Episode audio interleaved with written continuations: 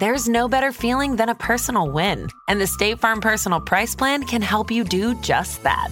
Talk to a State Farm agent today to learn how you can bundle and save with the Personal Price Plan. Like a good neighbor, State Farm is there. Prices are based on rating plans that vary by state. Coverage options are selected by the customer. Availability, amount of discounts and savings, and eligibility vary by state.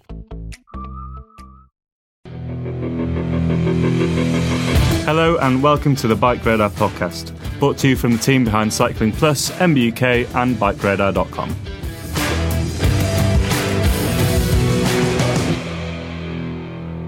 Hello and welcome to Bike Shorts, Bike Radar's semi-regular roundup of the latest news from around the cycling world. And today I'm joined very remotely by Simon Bromley, back down in Bristol, where I'm dialing in, back home in Bonnie, Scotland.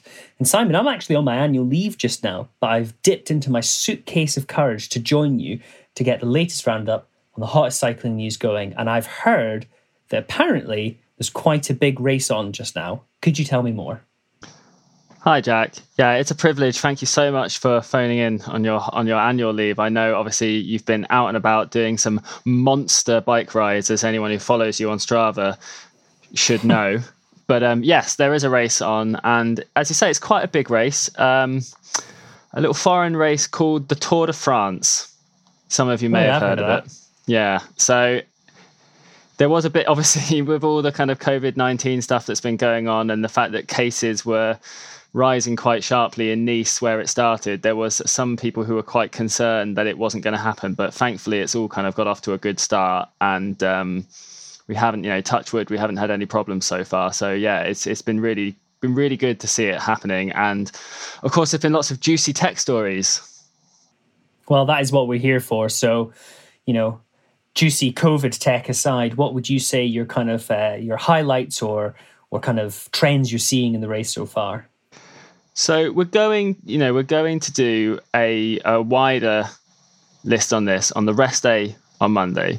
So if you really want all the full, all the full fat scoop, as you like to say, Jack, don't forget to tune into Bike Radar dot com on Monday. But I'll give you a kind of a few quick highlights. You know, one of my favourite things I've seen is that there's the uh, there's kind of a crazy big sunglasses arms race going on, where and this kind of kicked off with the Oakley Jawbreakers a few years ago, but now every brand is making a big crazy sunglasses, and they're just getting bigger and bigger, presumably in an effort to outdo everyone else, and I love it.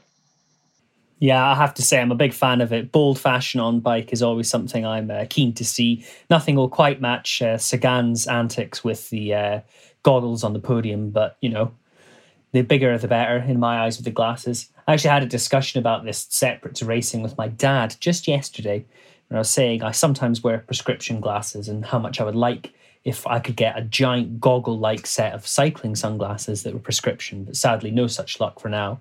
But, you know, at a very practical level, like, they do make quite a lot of sense. They look a bit daft, but, you know, it's more protection for your eyes. There's less small bits which are going to get pushed into your eye socket or something if you crash. Like, I personally think they make a lot of sense.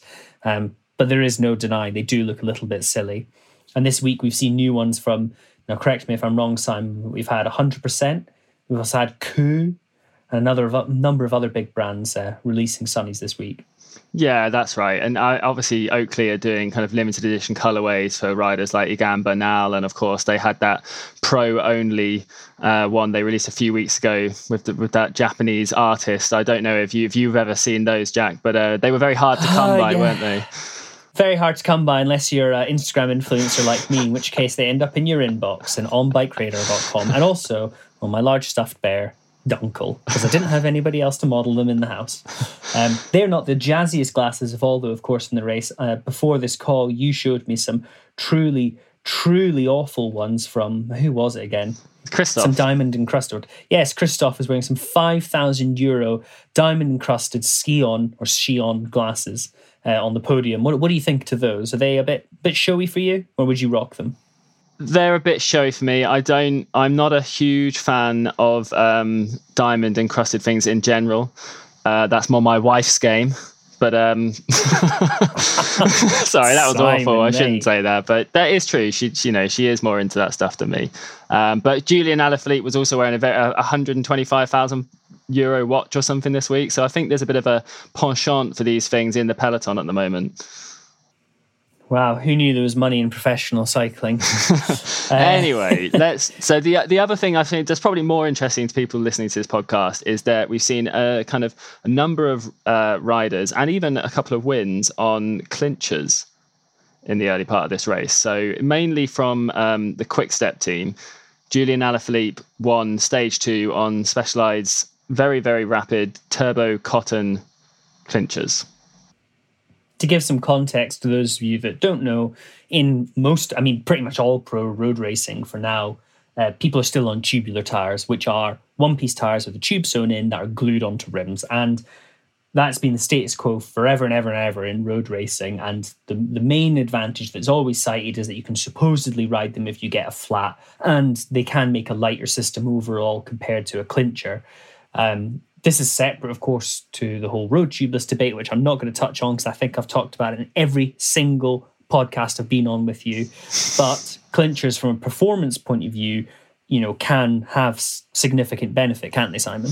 Yeah, and so I think they've probably most likely been running them with either a latex tube, which is usually the lowest rolling resistance in the tubes, or a kind of ultralight butyl tube, which will kind of come close to a latex, but perhaps won't beat it, but maybe slightly easier to install, because obviously latex tubes have a tendency, they can they can sometimes get pinched a little quite easily by the tire. But um but yeah, there are still performance advantages to be had by running a kind of ultra light, ultra supple clincher system, uh purely because the you know the, the tires require less energy to deform because the casings are thinner and more supple. And they don't have to be glued on like a tubular, and there can be hysteresis or rolling resistance introduced by that glue. And so it's a, it's a, you know, it's a very marginal gain, but it's a gain. It's a gain nonetheless. And the Tour de France and other races are won on gains. Now, obviously, with a clincher tire, it's something we're all familiar with. It's it's something you can actually repair by the side of the road. Do you think that all racers should be made to use clincher tires, carry a spare tube, and introduce repairs as part of racing in the Tour de France? What do you reckon, Simon? Oh, I mean, you know, that we, yeah, there's, there's always, there's plenty of historic images of uh, Tour de France riders having to carry um, spare tubulars, bandolier styles, and obviously a few famous stories of riders being disqualified for not repairing their own forks after a crash. I mean, it, you know, there's something to be said for it. I mean, in another of these podcasts we did, George, our editor, illustrious editor, George Scott, said he didn't want to see...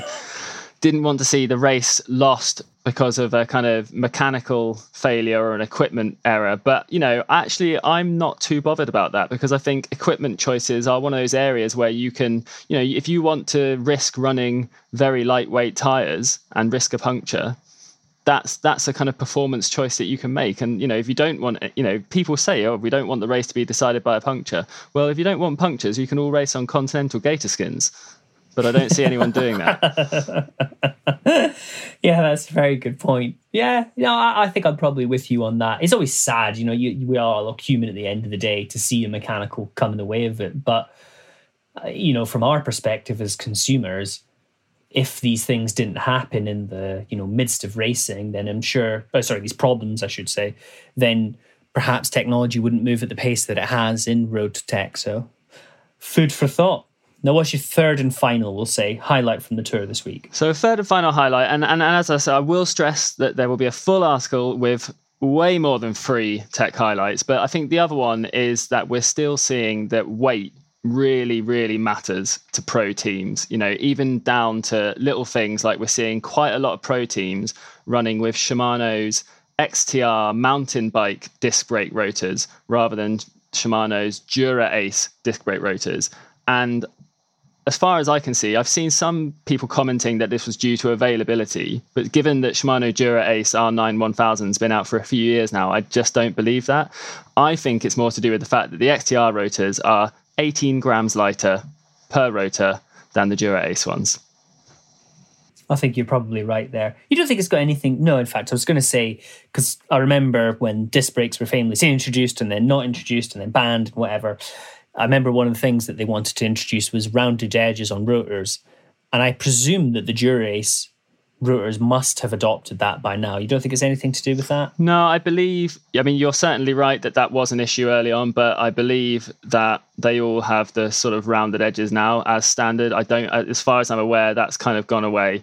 Um, yeah, it, I, I, I think it's, pu- I think it's purely to do with weight. And, um, what do you think about that, Simon? As a man of great compromises, what do you reckon? Well, as Is it one something of, we should care about? As one of the lightest members on the Bike Radar team, I can pretty definitively tell you that it doesn't make you a faster bike rider, really. It, you know, obviously for the pros, when they're, you know, on a summit finish, they want to know that they have the lightest bike possible, because if they get dropped, they're going to blame it on the fact that they were, you know, two hundred grams heavier. We you know we see them throwing away empty bottles because of this, you know, get, they get rid of food, they they get down. And you know, the marginal gains are obviously very important. But I think for your kind of average rider, these these weight these weight savings don't make any difference compared to the kind of other gains that tend to get left on the table by a focus purely on weight. Would it be possible to say, because if our remember correctly, the X T R rotors don't have quite as deep uh, heap things on the inside edge of the rotor. So is it possible that they're maybe giving up on performance because the Dura-Ace ones have an almost entire uh, heat shroud on the inside of it? Maybe they're more aero than the X T R ones. Maybe they're all idiots, Simon, is what you're basically saying. I'm not sure if I would go that far, but yeah, you're right. I'm sh- there. There may be, whether there's an aero gain there or not, I'm not sure, because obviously those rotors are sort of spinning in the wind, and, and the air is probably going to be very messy because it will have broken off the kind of leading edge of the tire. I think what's probably more likely is that for a kind of non-professional racer, the X T R brakes probably don't have as good cooling capabilities as the Dura-Ace rotors. But obviously for the pros who use the brakes far less than your kind of typical amateur, they probably aren't cooking their brakes too often. So probably not a problem. There you go. I ask a stupid inflammatory question to try and make people laugh, and you give me a serious answer. who's, who's the greater of the two journalists amongst us? Uh, another thing we should mention, um, last week I rode Vitus's new Energy Evo cyclocross bike. Yes, that is true. Cyclocross is still a thing, though it seems to be off the cards for the most part now. In fact, come to think of it, I couldn't tell you a thing about what's going on for the upcoming cyclocross season from a World Cup perspective. But certainly here in the U K, as a traditional winter sport, as we're still in lockdown for the most part, uh, there's basically nothing going on for the, the season. But nonetheless, these bikes are coming out. And the Energy is is honestly one of the my favourite bikes I've ridden this year, I reckon. Um, and I published a full review on Bike Radar dot com. I don't know if you've heard of it or if we've ever mentioned it before, but it's definitely one to check out because I'm very pleased with it. Yeah, I mean, I read your review, and and it's kind of interesting because, as you say, you know, with the influx of gravel as a kind of genre, cyclocross bikes have sort of, you know, cross was very, fa- very, very fashionable uh, maybe, you know, four or five years ago. Uh, and it's kind of taken a back seat now. But you obviously said in your review that this bike is perfectly capable of getting onto gravel paths. So it still should be, you know, even just because it's not named a gravel bike, this is a very capable bike, isn't it?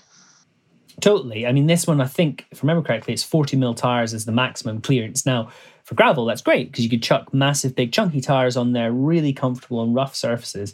But if you are using it as a cross bike, that massive clearance means you've got enormous mud clearance as well. So in a sport which is defined by mud, that's a really important thing.